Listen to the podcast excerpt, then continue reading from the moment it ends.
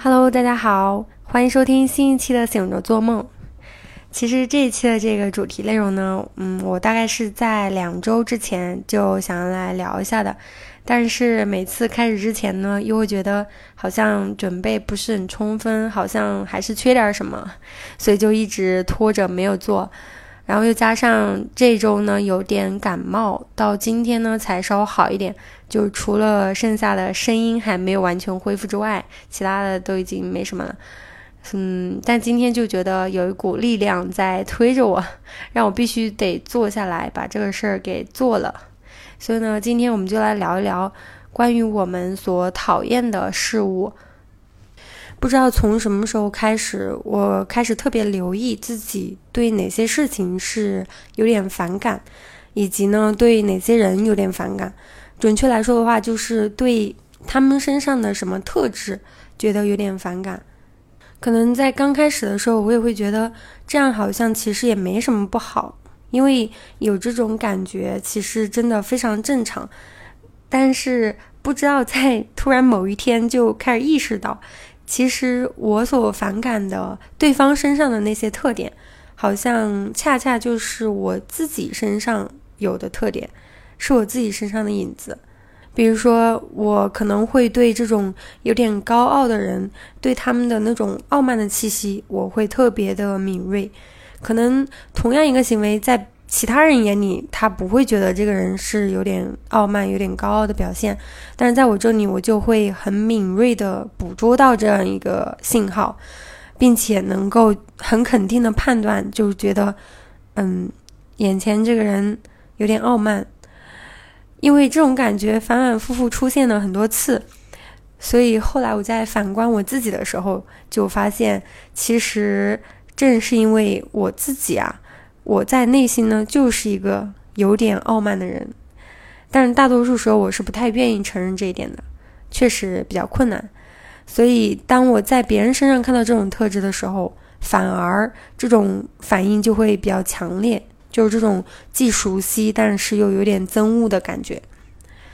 其实这个在心理学上面好像就是很简单的这种投射原理，但是当我真正去体验到它的时候，却是花了很久很久的时间。当我自己切身体会到这种原理，好像就心里的那个角落有一盏灯被点亮了。然后我就会不仅去这样反思自己，然后也会带着这种领悟呢去观察我身边的人。我发现，当我们越是讨厌什么事物的时候，其实，在我们讨厌的事物里面，可能就是有我们自己身上的特质，而它呢，就是这些特质，它通常就被我们用各种各样的方式把它隐藏、把它压抑起来了，是属于我们的阴影面吧。所以要承认和面对它呢，通常也是非常困难的，甚至有时候，如果说，呃，要一个人去强行的去直面这样的一个现实的话，很可能可以直接摧毁掉这个人。所以，当他人的行为激发我们这种讨厌的内在情绪体验的时候，我们往往会把这种感觉投射出去，然后会感觉到。嗯，好像我们厌恶的是对方，是那个人，只是别人，而不是我们自己，因为我们自己不会成为那样的人。我之前可能会认为呢，在一段好的关系当中，两个人一定要有很多很多的共同的特质，这样的话，这个关系好像才能持久，才能够在相处过程当中不会觉得那么的心累。但是我发现，其实。呃，恰恰相反，那些性格有很多相似特质的人，可能如果长期在一起生活的话，可能往往相处的并不会很好。其实这一点，我在我爸和我爷爷他们两个人的相处过程当中，我真的是很明显的看到这一点。就拿我爷爷来说，我爷爷他是一个。我觉得是头脑很聪明，然后也很灵活的一个人，因为他年轻的时候也自己做过好几门的生意，而且都做得非常不错，所以现在他这个年纪也大了，但是他学东西非常的快，然后当然就年轻的时候，因为因为他的个性的原因，所以脾气也真的脾气也不小，性格当然也有点固执，然后我爸是是我爷爷他几个儿子当中性格可以说跟他是最像的那个人，但是正因为如此呢，我就总能听到我爸他会去，呃，有时候会吐槽，觉得我爷爷身上有哪些。嗯，觉得我爷爷他身上可能有一些，在我爸看来是一些不好的毛病、不好的习惯的东西，然后我爸会觉得有点难以忍受。其实，在我们家里其他人看来啊，我爷爷就是现在年纪也挺大的了，呃，能够保持现在这个样子，其实说实话已经很不错了。像我记得在二零二零年的时候，那个时候因为疫情的原因嘛，然后我们都被隔离在家，我们家人也挺多的。然后爷爷呢，还专门下厨给我们一大家人都做了这个当地的这种汽水包，就是特色的小吃汽水包。我觉得以他这个年纪来看，做的真的挺好的，味道也蛮不错的，所以我感到非常的知足，然后也很感恩。我们家里人其实对我爷爷基本上都是很包容的，但是好像我爸就嗯，在某些时候就特别受不了他的某些特质。在我看来呢，我觉得没有别的原因，就是因为呢，我爸他的性格呢和我爷爷年轻的时候的性格真的实在是太像了。他们都一样很聪明，但是一样也非常的固执，然后在很多的一些行为方式上面，真的就嗯特别类似。就恰恰是这样相像的两个人呢，其实长时间如果生活在一起的话。关系中的摩擦和冲突好像反而会更多。前几年好像有流行一句话，就是我们慢慢都变成了我们曾经讨厌的那种人。其实我是不太认同这种说法的，因为我觉得如果没有觉知力的话，那我们是一定会变成我们所讨厌那种人的，因为他们身上所有令我们讨厌的点。其实是我们身上本来就有的。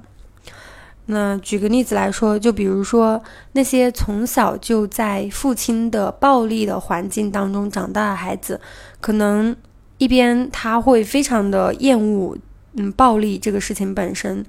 但是另一方面呢，可能他自己也会最终成为某种形式的施暴者。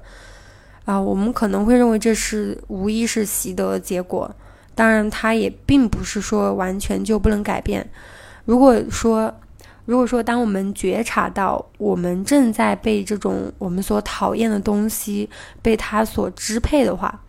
那识别到这个情绪，我觉得其实就是转变的开始。嗯，那在这里也想分享一下我自己在这个过程当中的一些真实体会。回想起来，我觉得其实也还比较有意思。一旦当我意识到我此时此刻正在厌恶某种东西、某样行为的时候，我就感觉内心好像有一个广播被打开了，而这广播就在我耳边呢，不断的播报，好像就在说：“嗯，你在讨厌他，你是不是想逃避他？你自己会不会也其实也是这样的？”而大多数时候，如果说但凡我想叫停这个广播，那我好像就必须要转变我的念想，然后收起这种对他的讨厌的感觉。比如说，以前呢，我身边我经常能听到有人跟我说，嗯，他觉得我挺不容易的。然后其实他们言语之间明明是在表示对我的关心、对我的心疼，但是在我听起来，我就会觉得。这种关心，这种安慰，好像有点令我感觉不是很舒服，有点让我反感。嗯，我挺讨厌的。嗯，现在回头再看一看，如果说用我前面这种原理去再观察这个反应的时候，我好像突然就明白说，嗯嗯，其实是因为我内心呢，我自己是很认同他们所说的这番话的，就是我自己也会觉得自己有点辛苦。但是呢，因为在当时那个情况下，我觉得没有其他的办法，嗯，只是觉得自己必须承受这种辛苦，背负某些东西，甚至觉得我不得不承担所谓的这种不容易。但是说实话，内心其实还是会有一些委屈的，而这委屈只是被我强行的去压了下去，没有让它展露出来。但是这样做并不是等于它就不存在。所以呢，当身边的其他人对我表示这种关心的话语的时候，就像是强行的把这种委屈给唤醒了，然后把这样的一个肥皂泡泡拿到我面前，然后直接戳破了它。这样我当然会感到很不舒服，所以也会开始讨厌他们这种行为。而在之前呢，我是说不出来究竟为什么我会觉得讨厌。表面上看的话，好像是因为觉得他们的这种关心并不是很真诚，但是现在才知道，恰恰是因为呢，我自己其实就真的是那么想的，但是我不愿意承认，我不愿意承认，就是自己也觉得自己很不容易。这样看起来，好像说这些话的人就。好像是工具人，只是把我长久以来我自己不愿意面对的东西呢，用另外一种方式，嗯，呈现在我面前，而等待我自己去验证。嗯，所以呢，我现在终于可以承认，我看到了这些。假如说此时此刻我内心里面住着另外一个叫 Clarissa 的人的话，我会觉得我想去抱一抱他。然后向他坦白，嗯，告诉他过去我确实没有诚实的面对他的这种感受，可能会让他在某段时间里面会很难受，甚至说难受了很久。但是以后真的不会那么去做了，因为这个 Clarissa 她虽然不是很完美。虽然也有一些缺点，也走过一些弯路，但是呢，内心深处他始终还是觉得一路上走过来呢，收获其实要比失去的要多得多。所以呢，做这些内容也是想把它记录下来，让自己能够留意并且警惕这种感觉。能够明白呢，我对这种产生情绪那个主体到底是什么？嗯，我内心深处排斥的到底又是什么？比如说，当我讨厌一个人他很吝啬的时候，那这个时候我可能也应该反思一下我自己的行为，就是我是不是也把这种紧缩和匮乏的金钱观呢，呃，展现在我的生活当中了？这个我觉得稍微延伸一下，是不是可以用来，嗯，辨别一个人？如果说我们经常听到一个人，他可能表现出对某个东西，呃，有很明显的厌恶的时候，那可以大胆的猜测一下，很可能他自己就是这样的人，至少说有这个可能。厌恶某样东西和喜欢某样东西，归根到底，它本质都是一样的。都是在给予他我们足够的关注度，在这种厌恶还有喜欢的背后呢，我觉得都是因为我们看到了自己身上的影子。比如说，在某个影视作品里面，我们可能会格外的对某一个角色觉得非常的喜欢，也是因为在他身上看到了我们自己。嗯，像《老友记》里面的菲比，他可能非常的古怪，非常的让人摸不着头脑。但是喜欢他的人依然是不在少数，而我自己也非常喜欢这个角色，因为我觉得他经历苦难却能够超越了苦难，依然能够保持一颗纯真善良的心，可以说我很难不被这种力量所打动。当我们去喜欢一个人的时候，可能就会很自然的去关注他的行为和日常，这当然非常正常。然后有没有发现，当我们去讨厌一个人的时候，其实我们也会去暗中去忍不住偷偷的去关注。我记得在一本书，好像是叫《生命之书》吧，在这本书里面呢，他有说到，当我们厌恶某样东西，也就意味着说，它对我们来说是真实存在的。我们其实是在赋予这样东西，赋予它生命力。感觉真的是这样，就是越关注它，然后就会发现它越真实。最后呢，真实到呢，它充实在你的生活各个角落。因为注意力其实是很宝贵的东西，可以说也是现在比较珍贵的资源吧。嗯，不管是喜欢也好，还是厌恶也好，其实都是在给予对方、给予他们我们宝贵的注意力。如果说注意力总是被对方所占据的时候，这个时候我们可能就会非常没有安全感。只有当我们能够自由又自如地掌控自己的注意力的时候，这个时候可能才会感觉到最安心吧。我觉得这种喜欢和厌恶的本质，它其实，在谈恋爱里面可能也能够体会得到。就比如说，两个谈恋爱的人分手了啊，当放不下那个人呢，他这种剩余的爱呢，多余的爱，可能就会转变成为了恨。因为其实爱和恨就是同一种能量，他们是可以相互转换的。所以，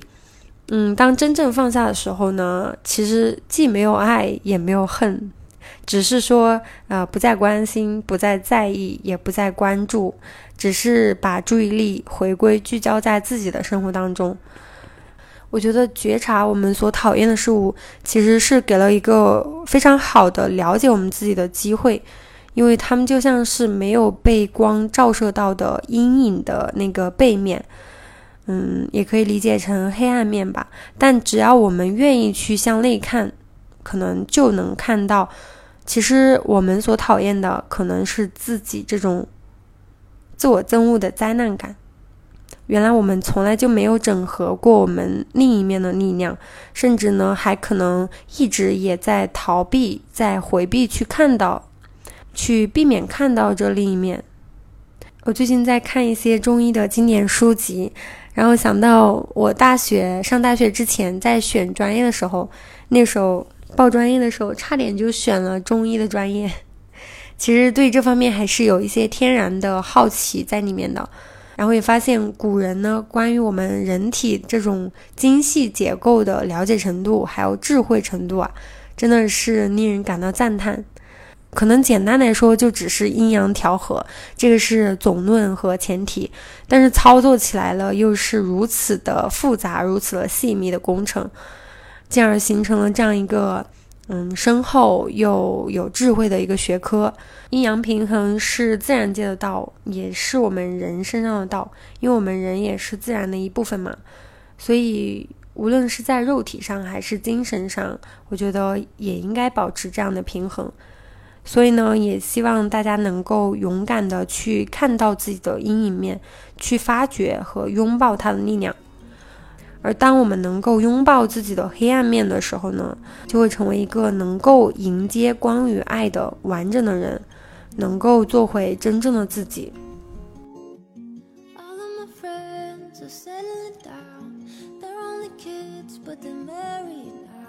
Follow the lights, follow the crowd.